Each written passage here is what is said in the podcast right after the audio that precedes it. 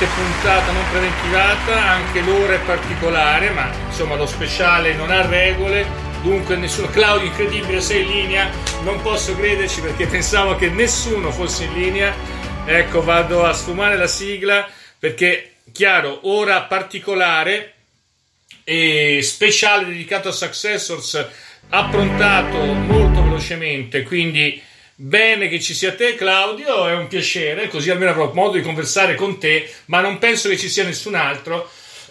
penso che abbia, eh, avremo più eh, diciamo utenti prossimamente perché poi questa sarà registrata proprio per permettere a tutti di capire le, eh, le meccaniche di Successors gioco che non è sicuramente nuovo ma che è arrivato alla sua diciamo ennesima edizione quarta edizione Ecco, vado in diretta.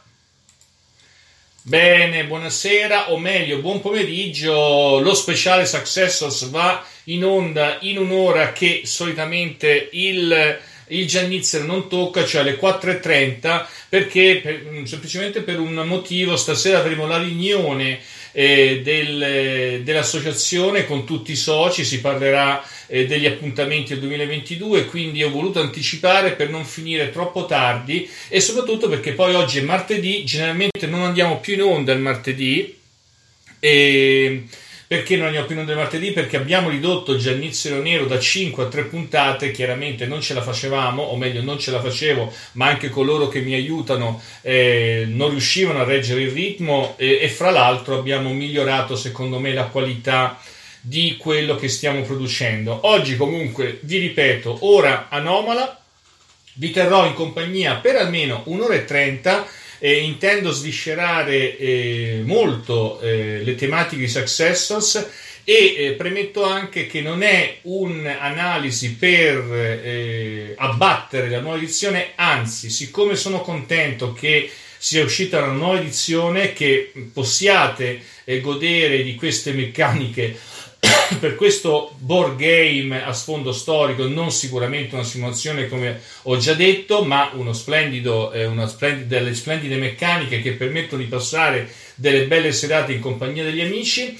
E quindi bando alle ciance, non andrò a fare l'analisi di quello che è successo su Facebook, non mi perderò in chiacchiere, ma precederò immediatamente all'analisi di successor piazzamento eh, analisi componenti già l'ho fatta ieri con l'unboxing che potete andare a rivedere anche in HD, ma soprattutto eh, cercherò di farvi capire come si gioca e anche di eliminare tutti quei diciamo eh, fatti in più che possono sembrare eh, utili ma in realtà ai fini del gioco sono assolutamente senza senso come le carte delle regioni le grandi carte Taiki le potevano fare anche più piccole le miniature di cui ho già parlato ma vi ripeto, le mie critiche sono costruttive, sono contento che ci sia un Successors nuovo su cui tutti potete giocare e eh, sottolineerò fra l'altro che eh, malgrado le novità, malgrado i nuovi scenari, potete tranquillamente giocarlo alla vecchia maniera, utilizzando però una nuova mappa che, ribadisco, non è una mappa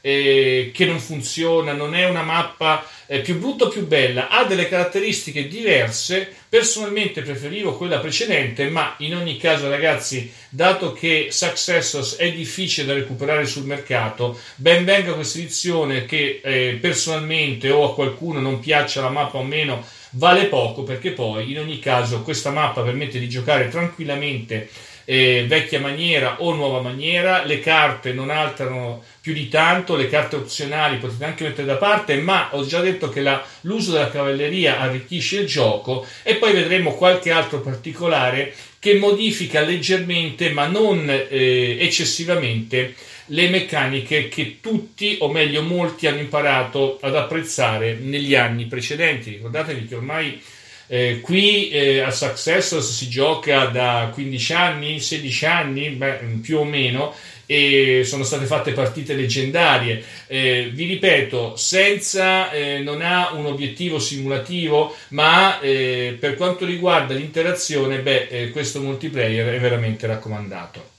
Mi sposto adesso sul tavolo da, eh, da, gioco, come al solito avete eh, una doppia visuale, visuale dall'alto con una GoPro, la seconda è laterale che uso quando magari devo mettere in evidenza, adesso ecco ha una vista laterale, ma chiaramente un po' scomoda. Al momento vado su questa vista dall'alto che mi permette di analizzare non i componenti, ma di fare direttamente il piazzamento. Partiremo direttamente, giochiamo e primo step, piazzare il gioco. Ora mi allontano un attimo dalla postazione principale e vado sul tavolo da gioco. Ecco, chiaramente metto da parte la scatola che abbiamo già analizzato pro e contro di questa scatola e avete davanti a voi i componenti che ho analizzato proprio ieri.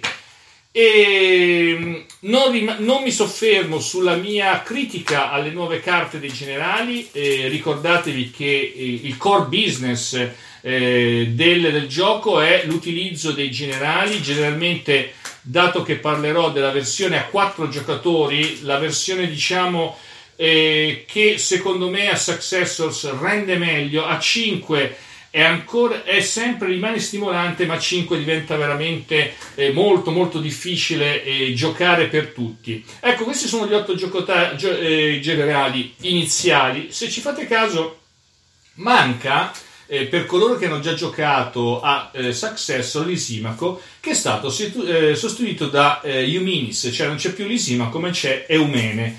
E questo, vabbè, probabilmente hanno voluto fare qualche modifica, non cambia sostanzialmente nulla e, e dunque giochiamo sempre con due generali. Eh, il problema, primo problema che ho avuto, sì, eh, scegliamo i generali, ma il piazzamento nei vecchi generali il piazzamento era scritto sulla carta. Qui vado a prendere il manuale, scusate, mi allontano un attimo dalla postazione e alla pagina, vediamo un po', l'avevo segnata, ma vado a memoria. Alla pagina, eh, ecco, chiaramente ricordatevi che avete un setup, il setup a pagina 8 e 9 del gioco, lasciate stare perché tanto con le miniature non ci giochiamo, secondo me qui ci vogliono tre tavoli, ne basta uno ragazzi, eh, se non avete troppo spazio, eh, già ho messo da parte le miniature, ma chiaramente è... Mh, personalmente non, non apprezzo tanto miniature, ma chi vuole? Va bene, le acquisti o meglio le utilizzi dato che sono all'interno della scatola. Dicevo andiamo a giocare la versione a 4 giocatori eh, a pagina 10 del regolamento vi dice quali generali, io li ho messi qui già eh, distribuiti. Guardate, vi dico due cose. Mm, generalmente quando c'è eh, qualche giocatore che non sa, diciamo, le meccaniche, si distribuiscono a caso, mentre quando il gioco è conosciuto eh, in maniera molto approfondita, noi tiriamo i dadi per sceglierci i generali. Sì, succede proprio questo. Eh, non vogliamo lasciare nulla al caso, quindi invece di distribuire casualmente i generali, cosa facciamo? Andiamo a eh, sceglierceli tirando i dadi. Chi fa il numero più alto sceglie il primo, eh, secondo numero più alto il secondo e così via. Poi l'ultimo che sceglie decide il primo, diciamo, di ritorno, quindi sceglierà il quarto generale e il quinto. Ma questa è un'opzione, ragazzi, è una house rule che abbiamo messo proprio per rendere ancora più equilibrato il gioco. Ora, ecco, vedete qui avete place starting major generals. Ovviamente partiamo dal presupposto che noi stiamo eh, decidendo le fazioni a caso. Eh, immaginate che abbiamo quattro giocatori e che cosa facciamo con questi quattro giocatori? Non so se avete, vediamo un po', sì, eh, la visuale è abbastanza completa. Eh, bene, poi alla fine cercherò anche di andare in dettaglio con la mia, eh, diciamo, eh, webcam volante. Vediamo, voglio togliere il riflesso, bene. Vediamo un po', ecco così almeno avete sotto mano anche, eh, sotto gli occhi anche una eh, videata più accurata della mappa. Otto generali ragazzi. Diciamo che all'inizio li eh, distribuite eh, direttamente, diciamo che il giocatore 1 avrà, eccolo qua, Antipatros e Peyton, Antipatro e Peyton, quindi questa è la prima fazione. Ricordatevi che i generali non sono legati ai diciamo marker, ai segnalini, vi farò vedere come si ragiona. Antipatro in generale 3-3, cosa significa? 3 di valore strategico che si utilizza per eh, intercettare, per, eh, soprattutto per quando si tira il dado, vado un attimo a riassumere che quando tirate il dado per il movimento, ricordate che c'è una fase diciamo che io chiamo operativa, un generale da 3 quando fate dado 3 può muovere di tre esagoni, o scusate, tre spazi. Quando fa più di 3, 4, 5, 6, muove sempre di 4 spazi. Quando fa meno di 3, 1, 2, muove i due spazi. Quindi un generale 3 è un valore medio, valore strategico, anche Payton stessa cosa. Il valore tattico si usa generalmente per quanto riguarda il combattimento, cioè quel 3 indica che meno di 3 sul combattimento quel generale non può fare, ma lo vedremo poi prossimamente come funziona il combattimento. Prima fazione quindi Antipatro e, e Peyton. Non sto a... ecco la novità nel sistema è che abbiamo delle particolarità per ogni generale, cosa che precedente, nelle precedenti edizioni non c'era. Antipatro quando combatte in Macedonia a 4 Peyton, quando combatte contro le armate indipendenti, che sono delle armate che si muovono secondo le carte, vengono attivate le carte, ha 4, altrimenti il suo valore tattico, cioè il suo valore combattimento, è 3. Vediamo la seconda fazione, abbiamo Umene e Antigono. Ecco, Umene e Antigono, stessa cosa, 3-4, 2-4, Antigono è un generale che corre molto perché con 3-4-5-6 muove di 4 spazi e combatte bene. E dunque Antigono è sempre un generale ambito, quindi questa sarà la nostra seconda fazione. Terza, terza fazione, il buon Tolomeo d'Egitto e il grande Crateros. Vedete, Crateros è un 4-4, buono in attacco ma molto lento. Tolomeo molto lento e eh, 3 con valore eh, tattico. Chiaramente qui quando combatte in Egitto ha 4, ma generalmente Tolomeo quando combatte in Egitto è forte di suo. E poi abbiamo la quarta fazione per Dicas e Leonatos. Ecco che cosa avete fatto. Avete chiaramente, diciamo, giocatore 1, giocatore 2, giocatore 3, giocatore 4. Ora cosa succede? Andiamo al piazzamento ed è la prima critica che ho, eh, diciamo, mosso al gioco perché non sappiamo ancora come piazzare. Lo vedete da pagina 11 del regolamento, vediamo un po' se eh, riesco a centrare bene. Sì, a pagina 11 del regolamento vedete Play Starting Major Generals. Parlerò dopo dei generali della riserva che francamente è una regola particolare, non so se altra il gioco, francamente non mi piace.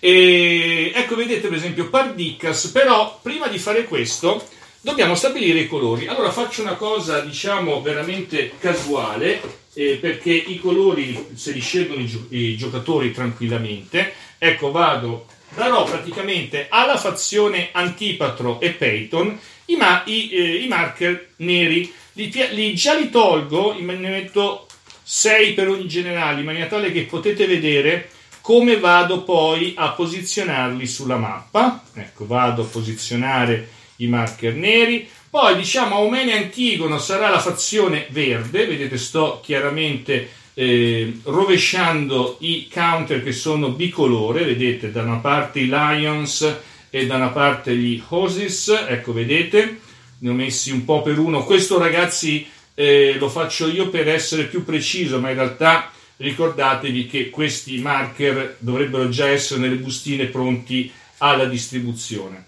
Poi nero e verde e poi abbiamo blu e rosso in maniera tale che andiamo a individuare la fazione blu sarà Tolomeo e Crateros quindi a Tolomeo e Crateros diamo il colore blu mentre alla fazione poi ultima daremo i colori rossi. Ecco qui ho messo un po' di marker tanto per farvi vedere come si ragiona. Ecco qui.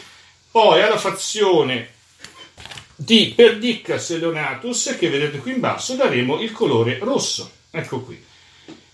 Determinato fazioni, ricordo ragazzi sto giocando la, eh, la eh, versione campagna a quattro giocatori non tornerò più sulle mie critiche, eh, non dico feroci, ma eh, secondo me dovute riguardo gli scenari, perché ho già detto che gli scenari eh, sono più che altro per imparare il sistema, ma da un turno, da due turni hanno poco senso, ma non è che hanno poco senso per giocare, hanno poco senso per capire come funziona il Successor. Ecco qui, abbiamo adesso determinato i colori delle fazioni. Cosa facciamo adesso? Andiamo a fare il classico setup.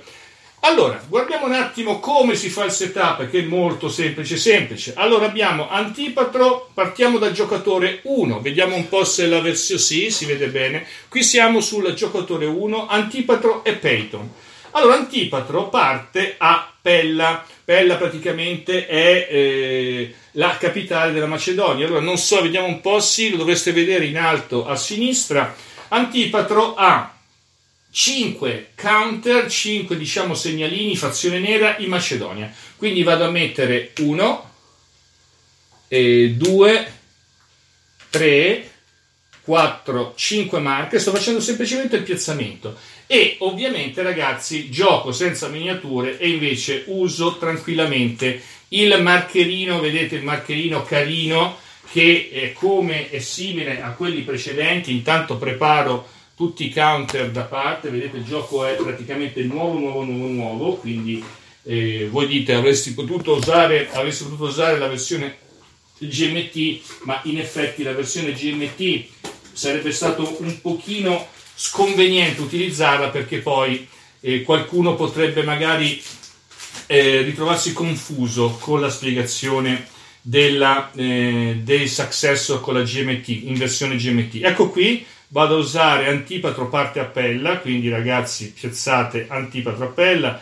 mettete eh, attenzione che si possono rovinare i segnalini con il supporto di plastica, appella e poi attenzione e Antipatro eh, a Pella, quindi capitale della Macedonia, che cos'ha? Due armate reali e due macedoni leali. Allora, attenzione, eh, che cosa succede? Bisogna, ogni leader ha, sue, ha il suo esercito, quindi io vado a prendere i macedoni cosiddetti royal e loyal eh, cominciate a capire la differenza perché i Royal eh, Macedonian, i reali macedoni, hanno delle particolarità soprattutto in combattimento eh, che mh, dipende dal livello di prestigio o chiamiamolo di legittimità che ha, ehm, che ha il generale. Adesso arriverò anche a definire come si vince, ma prima voglio fare il piazzamento. Vediamo se trovo se trovo 2-4 sto cercando chiaramente mi eh, ancora adesso ecco trovati perché ancora adesso faccio fatica a individuare le unità questa è una nuova grafica vedete due macedoni loyal e due macedoni royal per antipatro. Allora generalmente ragazzi noi facevamo così. Intanto metto da parte i marker neri non utilizzati. Mettevo questi eh, le due le mettevamo sulla carta, mentre questa volta abbiamo la nostra carta, eh, diciamo, su cui mettere le unità. Non mi piace molto questo fatto, era più, eh, era più diciamo, diretto metterlo sul generale, ma questi sono i Lion, vedete, mettiamo per il momento Antipatro, questo sarà, diciamo, la scheda, eh, la scheda della fazione, però io continuo a metterli qui per indicare che Antipatro ha queste unità. Questa la utilizzerò dopo come fazione. Poi abbiamo, eh, quindi Antipatro ha piazzato eh, le unità ovviamente sono con antivatro, quindi è come se fossero collocate a pella. Noi chiaramente per, eh, per, l'utilizzo le mettiamo qui sul marker. E poi abbiamo Peyton. E purtroppo in questo caso Peyton, che è in questo alleato di Antipatro, ecco vado a prendere il marker di Peyton, vediamo un po' se trovo il marker di Peyton. L'avevo preparato. Ta, ta, ta, Eccolo qui, trovato Peyton parte nella zona di Ectabana, o meglio, alla capitale Ectabana in media, è un po' lontano. Se ci fate caso, adesso tolgo anche questi marker, guardate eh, l'assurdo. Qui in questo caso eh, il giocatore è un po' sfortunato, dato che in questo gioco si auspica una riunione dell'esercito. Ecco, vado a piazzare intanto, vediamo se metto in evidenza anche questo, vediamo se riusciamo, sì, ci siamo. Sto piazzando eh, Peyton pella. Intanto metto da parte questi il, il counter sheet. Ecco, sto piazzando anche Peyton, vedete? Molto velocemente, molto semplice. Adesso perché mi sto dilungando nella spiegazione, ma in realtà è abbastanza semplice piazzare questi generali. Ovviamente vi rimando, io vado a memoria, ma Peyton lo trovate ha sempre alla pagina eh, 11 Peyton ha 6 PC media, 2 Loyal Macedoni e 2 unità mercenari. Quindi cosa significa? Prima di tutto 7 marker neri. 1, 2, 3, 4, 5. Ne abbiamo ancora 2 da mettere. Eccoli qua.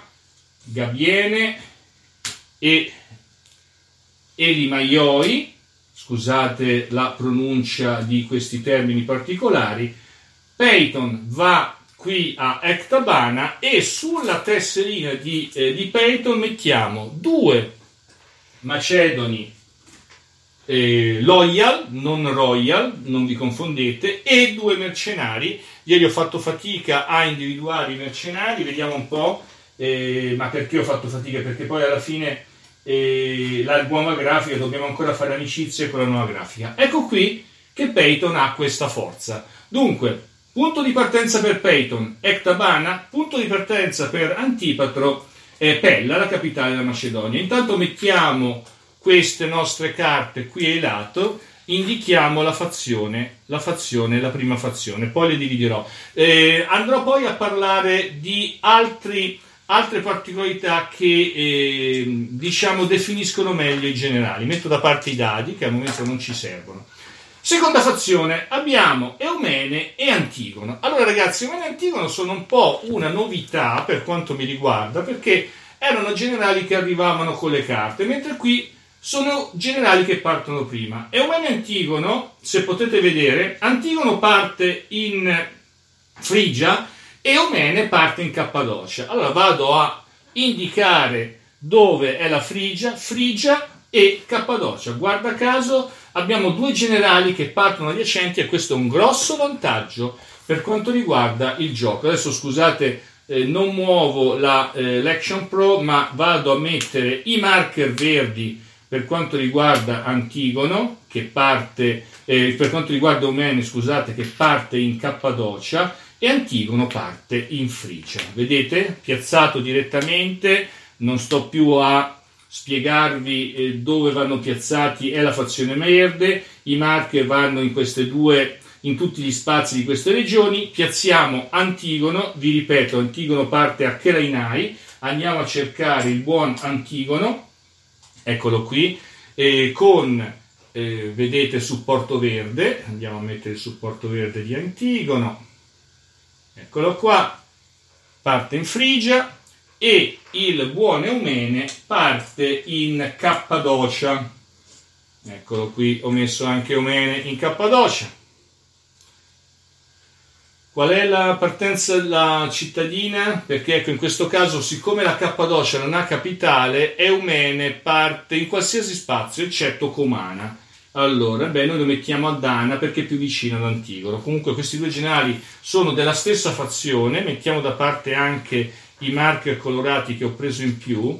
E qual è la forza di Antigone Eumene? Come ho fatto già con Antipatro e Peyton, per Antigone abbiamo due loyal e due mercenari, per Eumene due loyal, eh, due macedoni leali e due mercenari. Quindi è come diciamo, è un classico avere due e due, quindi metto due e due mercenari, due mercenari con Antigono, 2 con un meno e poi andiamo a prendere i macedoni, due macedoni, poi vi spiegherò che cosa significa questo, questo numero fra parentesi. Ve lo potrei dire anche subito. Ricordatevi che questo numero fra parentesi indica la forza in combattimento. Quando combattete, i mercenari valgono 1 a 1, mentre i macedoni, anche se sono due di, diciamo, di numero, valgono 4 come forza in combattimento. Quindi questa sarebbe una forza in combattimento da 6, anche se uno stack da 4 unità. Eh, perché anche qui c'è lo stacking da calcolare, vi dirò dopo quando dovete stare attenti allo stacking. E eh, anche in questo caso, vedete, 2 più 4, 6, anche Antigono ha la forza 6. Quindi la nostra seconda fazione, metto qui in Armenia così non ci dà fastidio per il momento, è stata piazzata. Ecco qui. Piazzamento per Tolomeo e Craterus. Allora ragazzi, intanto metto da parte la fazione rossa perché eh, come vedete eh, c'è, tanta ro- c'è, tanta roba all'inizio da posizionare, ma dopo che avete imparato fate il piazzamento in 10 minuti. È chiaro che adesso magari chi deve imparare eh, fatica un po' di più. Fazione blu, Tolomeo e Crateros. Allora guardate, muovo anche, vediamo un po' se riesco, sì, vado sulla mia GoPro 8 e con la GoPro 8 vorrei mettere in evidenza, ecco, l'Egitto. Tolomeo, eccolo qui, Tolomeo parte in Egitto, è la fazione blu, abbiamo 5 marker per Tolomeo, ecco qui, poi vi dirò le flotte, ragazzi, sto ancora facendo il piazzamento dei counter. Parte a Memphis Tolomeo, andate sempre a controllare, io vado, vado sempre a memoria, ma Tolomeo parte a Memphis. Eh, scusate il telefono, ma non deve squillare, chiaramente squilla quando non deve. Ok, ho mandato un messaggio, scusate. E Tolomeo fazione blu, quindi mettiamo un supporto blu qui a, di, a Tolomeo ecco qui, che andrà a, ecco vedete, posizionato a Memphis. Qual è la forza di Tolomeo? Come al solito, Tolomeo due mercenari e due loyal. Quindi spostiamo questa, questa è la nostra fazione blu. Andiamo a prendere due macedoni loyal e due mercenari. Ecco qui anche la forza di Tolomeo. Come vedete la forza all'inizio è abbastanza simile per tutti, poi vedremo la particolarità di Perdicas. Ecco qui, Tolomeo fazione blu, e poi abbiamo l'alleato Crateros, Cratero è un altro ottimo generale che parte, lo vedete qui sulla mappa, che parte in Cilicia, ha solo due marker blu, quindi questi li mettiamo da parte, non ci servono e anche Craterus, no scusate Craterus non anche, ma solo Craterus ha due Royal e due Loyal. Vi ricordo due Macedoni reali e due Macedoni reali. Ecco qui, in realtà poi la loro forza di combattimento è 8, uno stacking da 4 e forza 8. Quindi andiamo a prendere anche Craterus che usa una basetta blu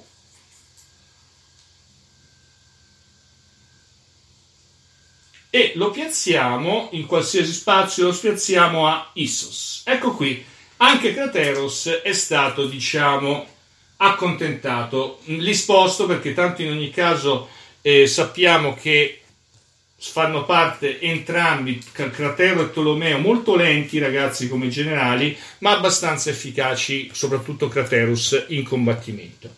E poi abbiamo eh, la fazione rossa che è eh, quella di, vi faccio vedere, Leonatus o Leonatus e Perdiccas.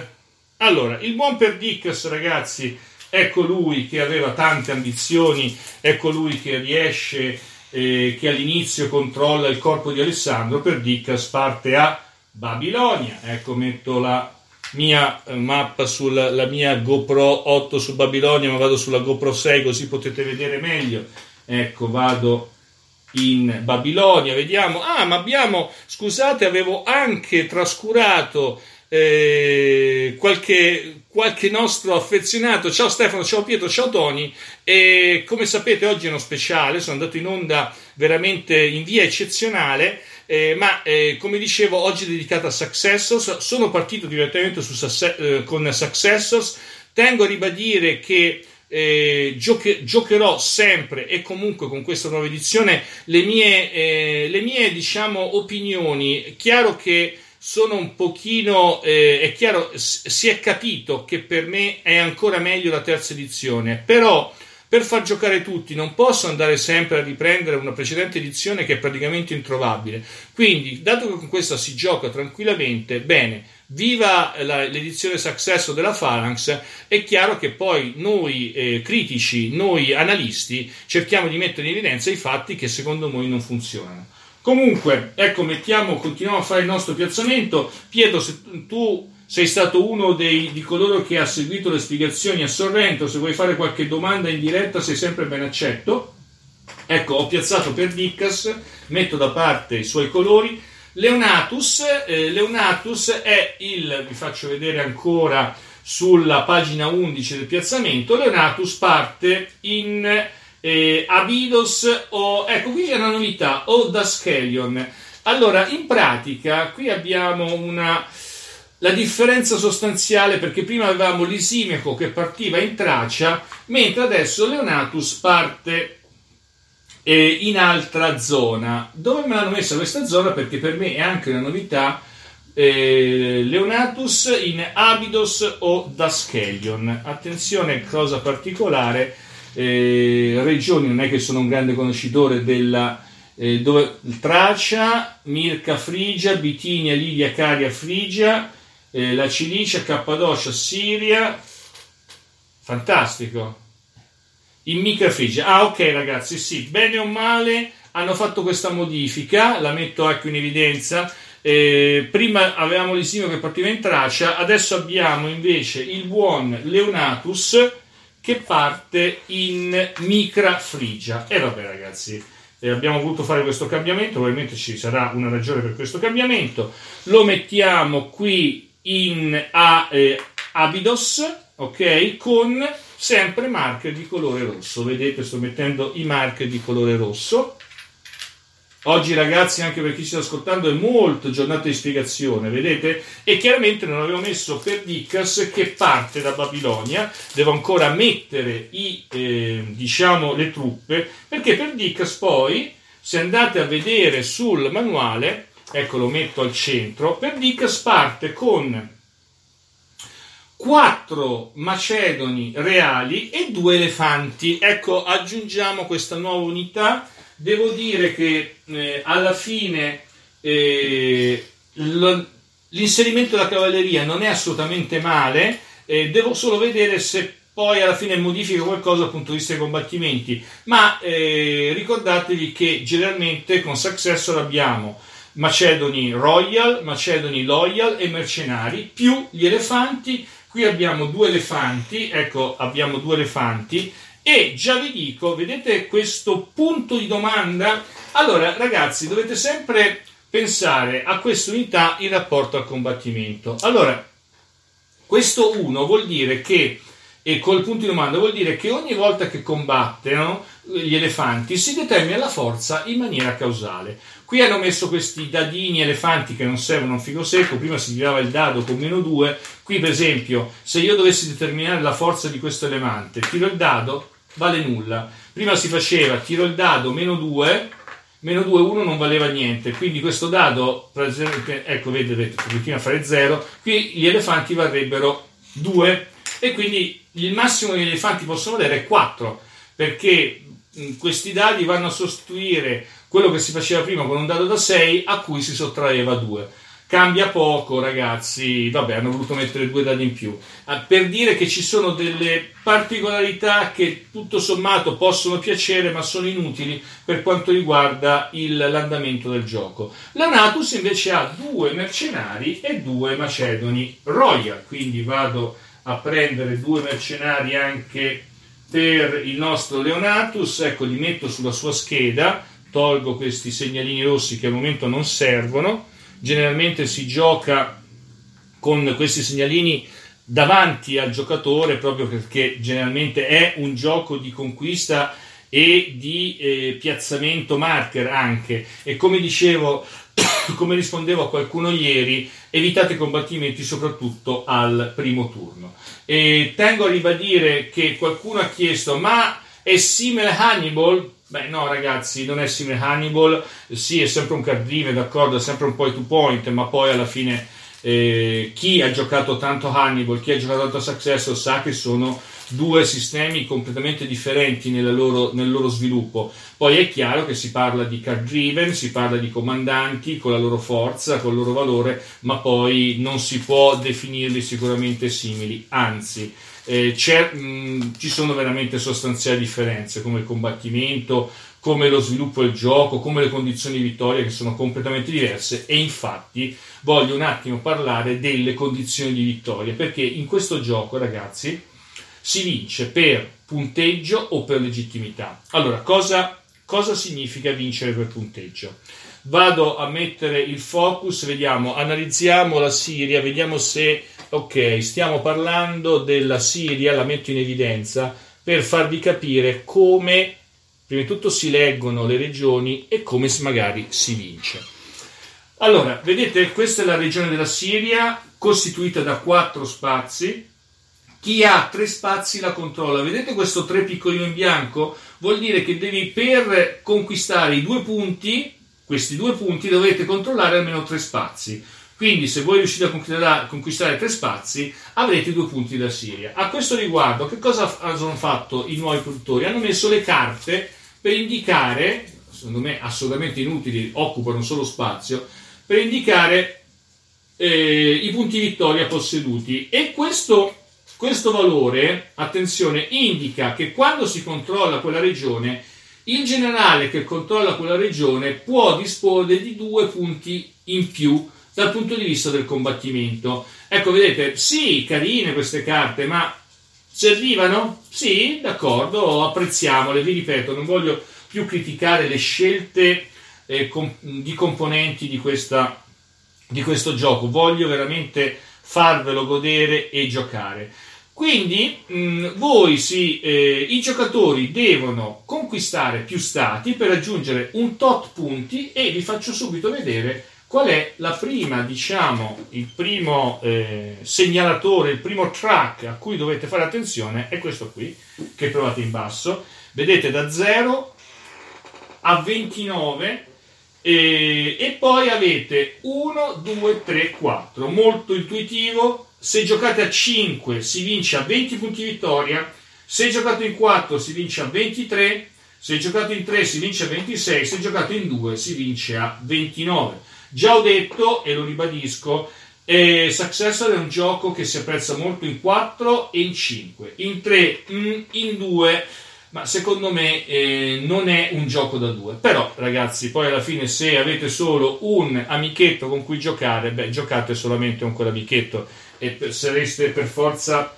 diciamo obbligati. È un gioco, come ho detto, da 5 turni, ecco ve lo faccio vedere, 5 turni, si parte dal 323 al 320, vedete, e 5 turni che poi eh, vedrete che possono essere interrotti prima da, con una vittoria automatica, come ho detto, ma generalmente eh, questo livello di si raggiungono i 20 punti, 23 per vittoria automatica in una partita equilibrata diciamo che è quasi impossibile e generalmente li giocate almeno sempre e comunque 3 o 4 turni di gioco per dire come si sviluppa eh, tutto il sistema.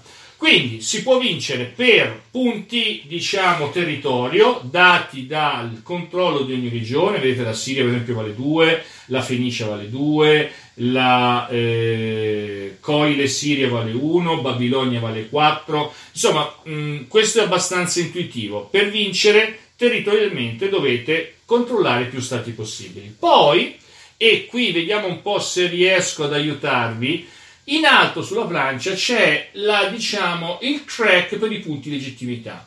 Quando raggiungete 12, 18 punti di legittimità avete vinto. E qui la domanda è ovvia. Ma cosa sono questi punti di legittimità? Ma sono punti che eh, i generali conseguono con delle carte, ma partono con questa sorta di prestigio, eh, punti che eh, definiscono meglio l'importanza del generale. E, e, questa è una particolarità. In questo gioco ecco, abbiamo due livelli, livello di conquista territoriale e livello di oggettività. Spesso e volentieri questi due percorsi eh, divergono, cioè quando uno decide di vincere per territori difficilmente potrà vincere anche per legittimità e viceversa. Ecco, ho inserito, ho introdotto, scusate, il discorso della legittimità che è un altro percorso che possono seguire i giocatori per arrivare alla vittoria. Allora, prima cosa, ho detto che partite con otto generali, ecco ce li avete adesso tutti sulla mappa, faccio anche una panoramica con la, con la eh, GoPro 8, eh, ecco vedete sulla mappa come sono disposti, vado a cancellare la, il mio segnalino, eh, il mio indicatore rosso per la Siria, Oggi non mi fate nessuna domanda, beh, il fatto che infatti oggi è una lunga spiegazione, ma eh, vi ripeto, è un video dedicato proprio a coloro che vogliono imparare velocemente Successos senza bisogno di passare per il manuale e soprattutto di andare incontro a delle, a delle incomprensioni che sono sempre dietro l'angolo. Avete, ho piazzato tutti i segnalini e voi mi direte sì, ma il resto degli spazi rimane vuoto? Allora, eh, stavo parlando di legittimità. Prima di parlare di legittimità, concludo con la situazione territoriale e poi, ecco, ho fatto una piccola modifica perché la legittimità delle volte è difficile da capire e quindi voglio prima finire con il piazzamento territoriale dei marker e poi andiamo a definire meglio la legittimità. Vedete questo grigio? Ecco, questa è un'altra brutta scelta eh, cromatica perché questi sono spazi indipendenti. Cosa significa? Significa che sono spazi che non appartengono né ai generali, non sono neutri, ma sono spazi che vanno conquistati con, diciamo, l'assedio. E qui, ragazzi, adesso voi mi direte, e Mauro continui a fare paragoni con la versione precedente. Sì, ma non si capisce. Ragazzi, prima erano tutti verdi, erano completamente verdi, quindi erano facilmente identificabili. Adesso vado a identificarli con il loro marker, che è un marker blu. Ecco, vado a mettere, vado a eh, trovare i marker, scusate, marker blu, marker grigi. Ecco qui li vado a mettere in evidenza. Eccoli qua. Sono questi marker brutti, direi. Eh, indicano che questi stati sono indipendenti e vanno eh, presi per assedio e andrò poi a spiegarvi l'assedio quando si, eh, si, muove, quando si attiva. Lo farò in una puntata successiva. Non so se riuscirò a farlo oggi perché è abbastanza lungo spiegare Successor, però vi ripeto, delle volte è più difficile spiegarlo che farlo giocare. Ecco, sto piazzando, ho trovato l'altro counter sheet. Vedete, la Grecia, per esempio, una regione molto importante, eh, molto importante all'inizio è completamente dipendente. Anche, ecco, vado anche con la mia eh, webcam eh, minore, eh, anche l'Armenia è completamente dipendente, indicata in marrone, potevano metterla tutta in grigio perché l'Armenia è tutta indipendente. A meno, ecco, questo ragazzi andrò a controllare, ma eh, generalmente l'Armenia partiva indipendente, a meno che non me l'abbiano cambiato al volo, ma io metto questi marker, ma in ogni caso sappiate che c'è un setup principale, vedete, guardate, vi faccio vedere ragazzi, eccolo qua, vedete? Questo è il setup, ve lo faccio vedere in dettaglio che io magari in questo, beh, ma questo setup perché abbiamo piazzamento? No, veramente scusate ragazzi, vado a spegnere il cellulare perché purtroppo non dovrebbe, non dovrebbe mai squillare. Vediamo un po' se riesco a spegnerlo. Ok l'ho spento. Dicevo beh questo ho un dubbio ragazzi perché questo mi dà il setup con dei spazi indipendenti particolari. Questo potrebbe essere un cambiamento cui, a cui non avevo fatto caso in quanto qui abbiamo degli spazi indipendenti, questo vado un attimo a verificarlo, mi raccordo adesso ragazzi, per quanto riguarda, vedete delle volte uno eh, rimane un attimo stupito, ho piazzato a memoria, ma in realtà il gioco mi dice, anche Rodi è indipendente, ma eh, dal setup del, del nuovo regolamento abbiamo delle differenze sostanziali per quanto riguarda gli spazi indipendenti. Ebbene ragazzi, cambia poco ai fini del gioco, ma magari non prendete per oro colato il mio piazzamento riguardo gli spazi indipendenti. In ogni caso, generali piazzati, elefanti, macedoni loyal e mercenari, analizziamo un attimo la legittimità, che eh, è un modo diverso di ragionare, è una, è una particolarità che esiste solo in questo sistema, eh, non, ci, non, si parla di legittimità in altri card driven e i nostri generali tutti all'inizio partono con un certo, una certa diciamo legittimità. Qual è questa legittimità? Allora all'inizio sono tutti champion. Cosa significa sono tutti champion? Hanno un valore di legittimità uguale a 3.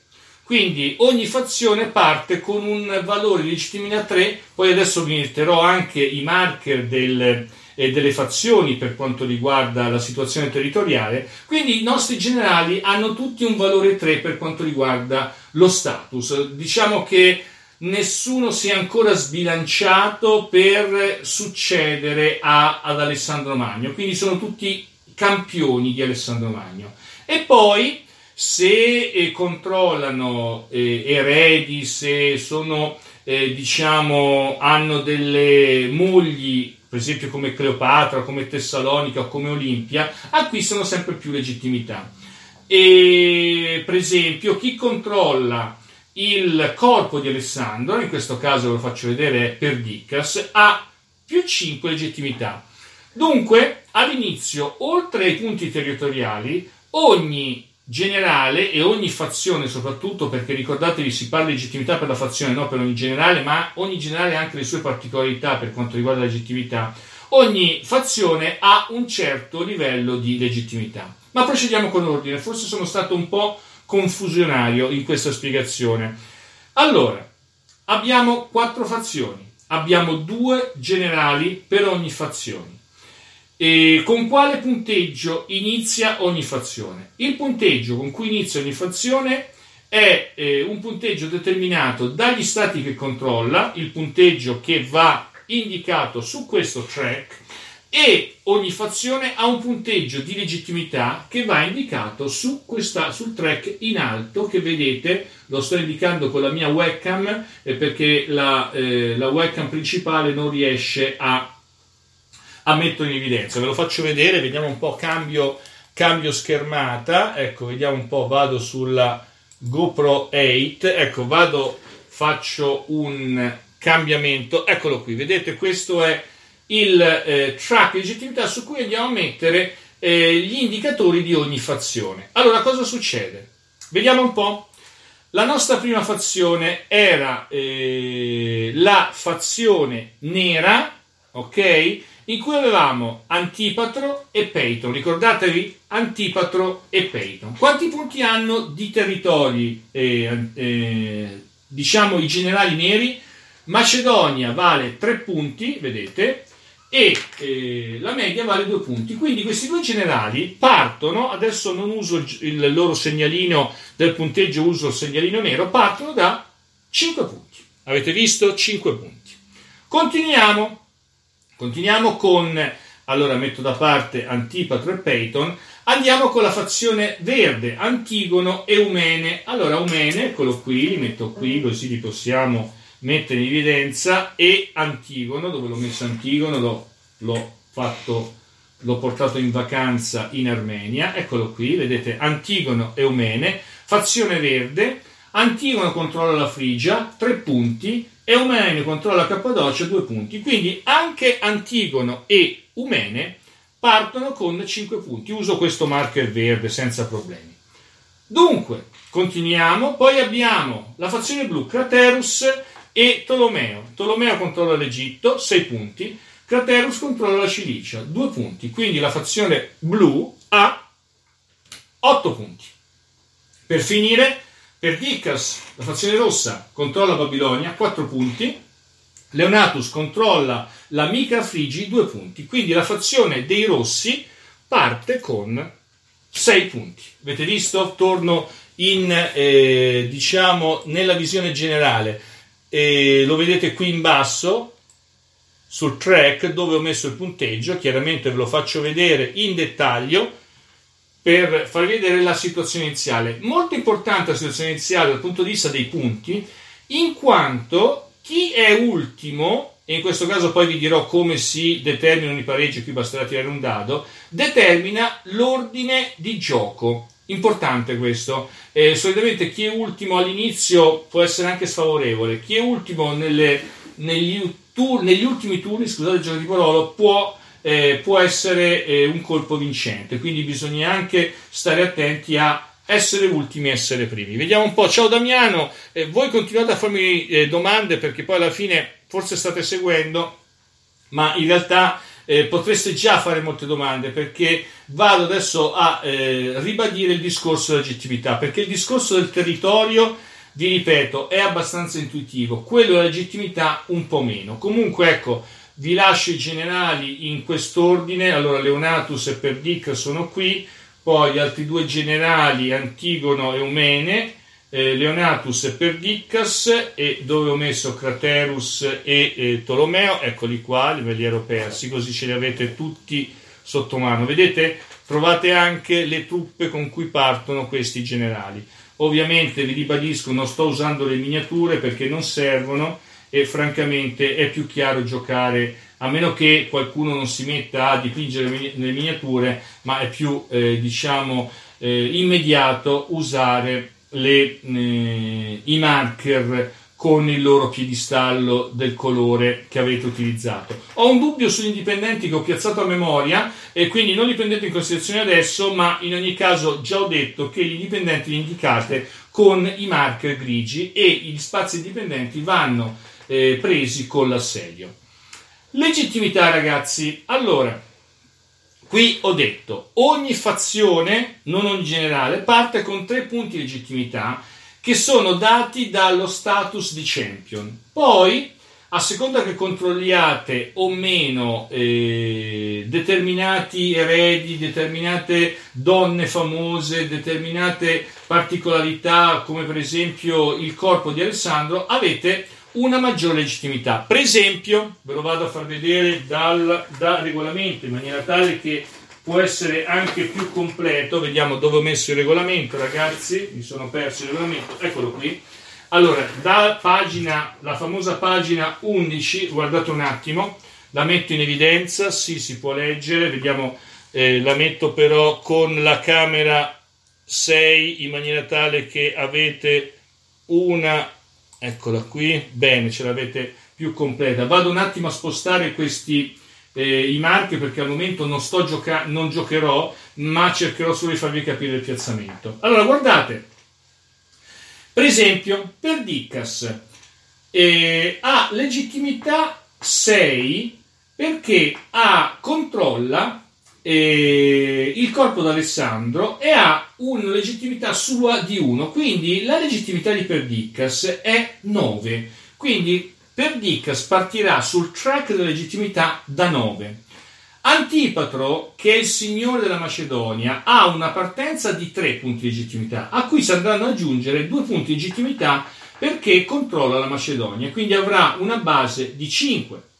E poi, ecco, Leonatus, per esempio, ha una legittimità sua, perché è più importante di qualcun altro, di 1, quindi partirà di 1 più 3, 4.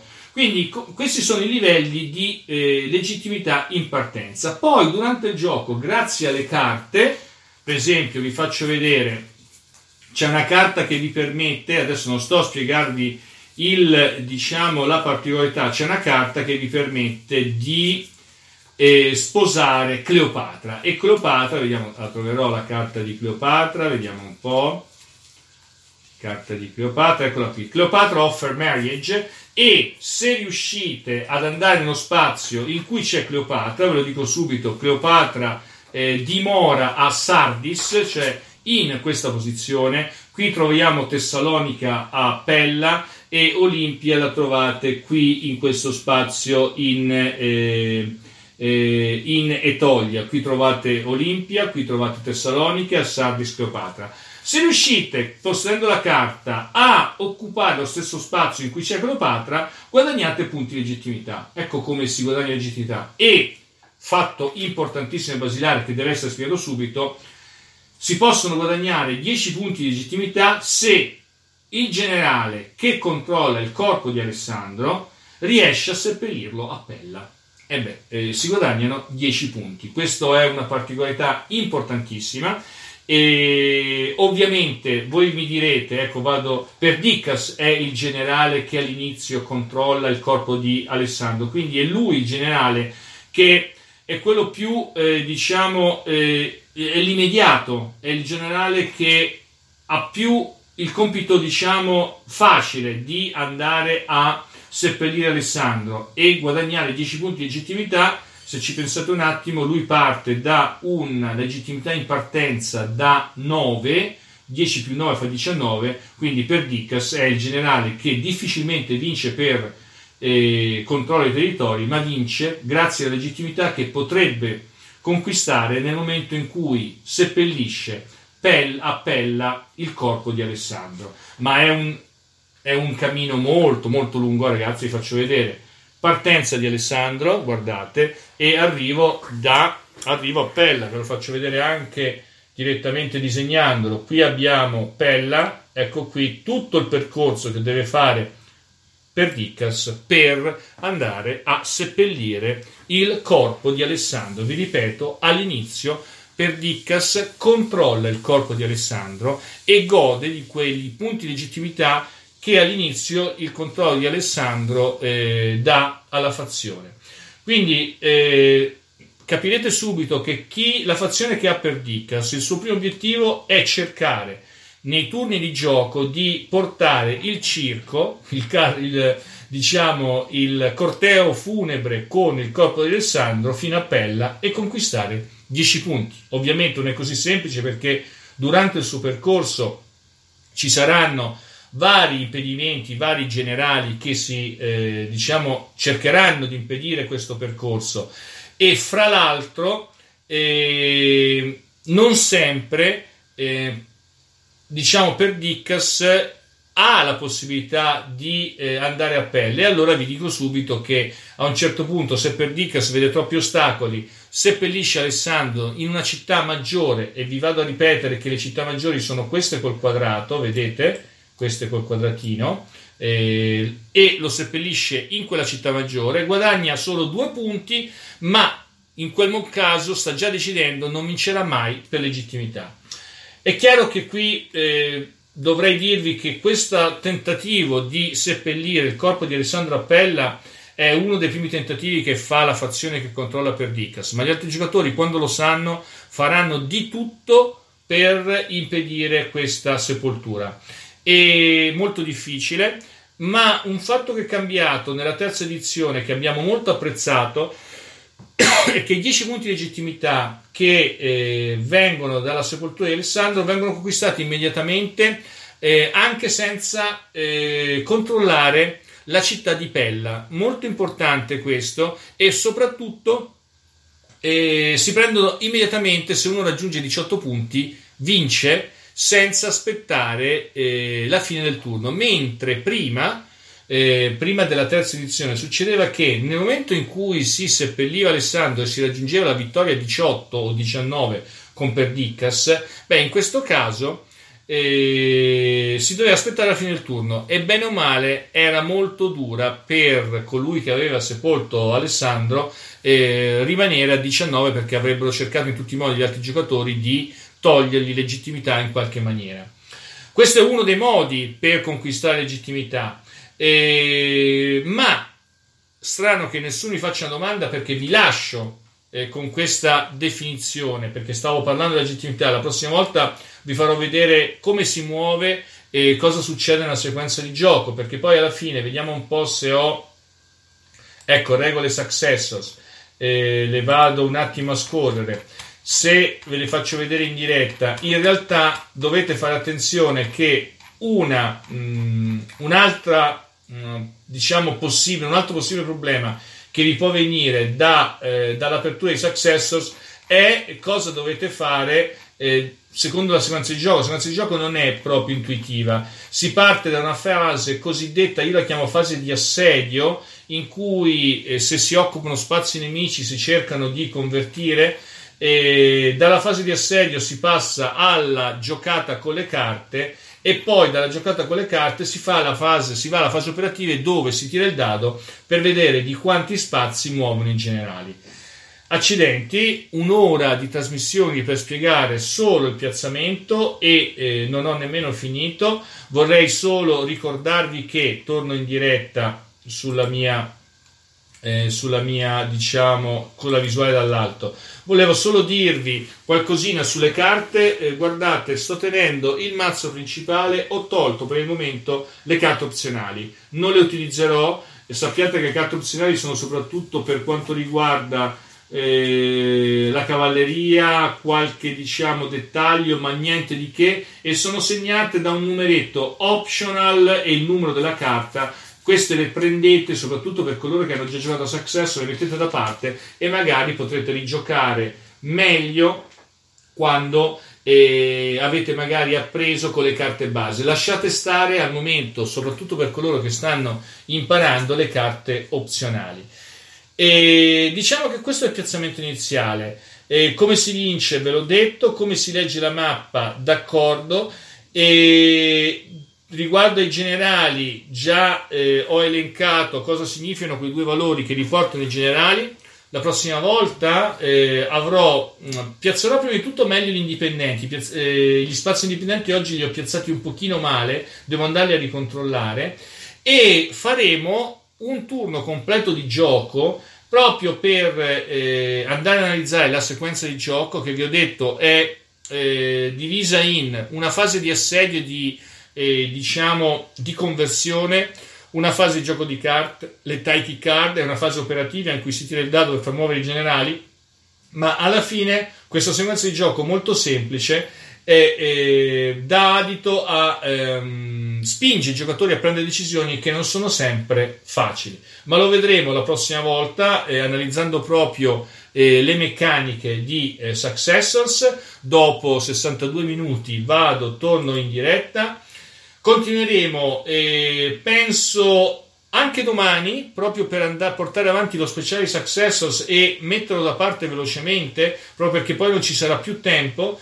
Eh, non lo so, eh, in ogni caso poi troverete la registrazione, questo serviva per introdurvi a Successors, la prossima volta in Successors sarà ecco il gioco piazzato, cominciamo a vedere come si gioca con gioco delle carte, attivazione generale, magari mi eh, focalizzerò su una piccola zona della mappa e come diciamo si svolgono i combattimenti. Bene ragazzi, saluto prima coloro che hanno avuto la pazienza di seguirci fino adesso via video. Ci vediamo, spero, domani, altrimenti per la settimana indicherò quando continuerò con la spiegazione di eh, Successors. Per il momento è tutto, ciao e buona serata. Alla prossima, via con la sigla.